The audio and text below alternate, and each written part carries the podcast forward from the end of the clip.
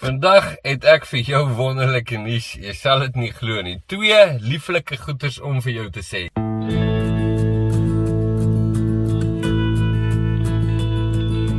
Alpha en Omega, die begin en die einde, die weg en die waarheid, die koning van my hart, die is die seun van God eerste ding is uh, Michael Lind. Sy musiek is beskikbaar. Nou, as jy nie weet wie's Michael Lind nie, in die begin van hierdie video en in die einde van al ons Vita Day video's, kry jy 'n liedjie wat bekend staan as Elke knie sal buig en daar is in die in die credits aan die einde van 'n video staan daar geskryf en gesing deur Michael Lind.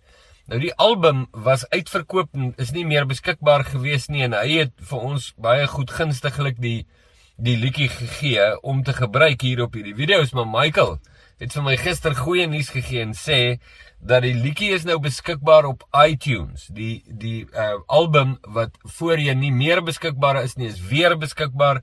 Nuwe genade is die album se naam.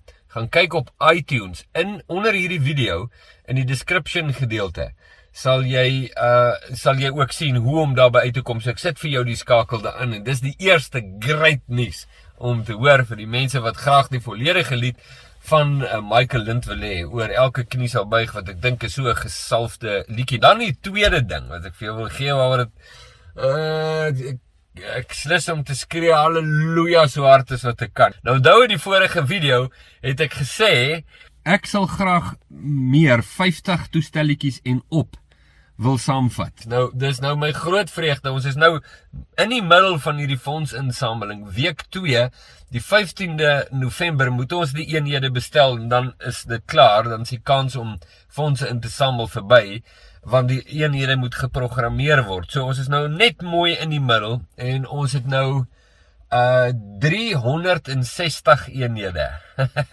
is die Here nie goed nie? ja, dit is merkwaardig. Dit is merkwaardig, dink jy nie so nie? Ek ek dink is uh dit is net dit is net geweldig. Dit het my dit het my wildste wildste verwagtinge en drome totaal en al oortref. So ek wil net vir elkeen sê wat bygedra het sover vir hierdie audio Bybels.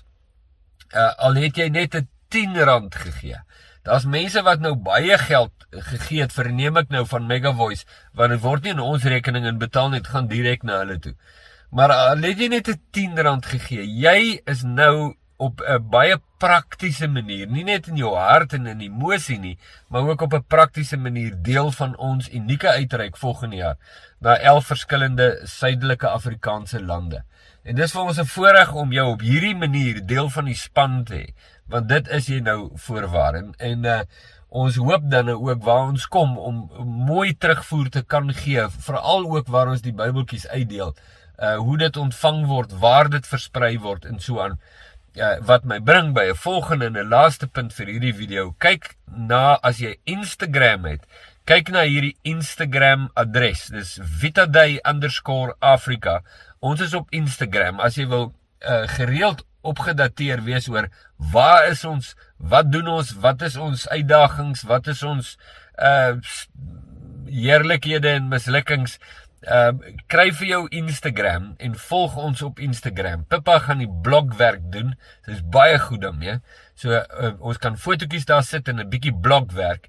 So dan kan jy op datum bly. En dit is ook 'n kosbare manier natuurlik reg hier op Vita Day sal daar hopelik gereeld Ja, afhangende van hoe beskikbaar die internet en al die goed is, maar sal ons ook vir jou op data mou met videoetjies sodat jy ook die mense kan ontmoet wat ons ontmoet en die dinge beleef. Al is dit nou deur 'n kamera, maar ook kan beleef wat ons beleef. Die Here seën jou. Dankie vir jou deelname. In elke knie sal buig,